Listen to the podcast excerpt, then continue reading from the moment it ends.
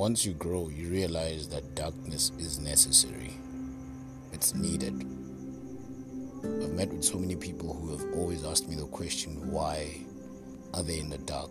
And they've always felt as if they are outcasts and they don't belong because they are forever walking in the dark. But this is what I've always said to them. It is only in the dark where you you see the stars. So learn to embrace it and shine.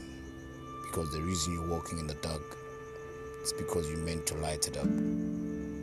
Be the light in darkness.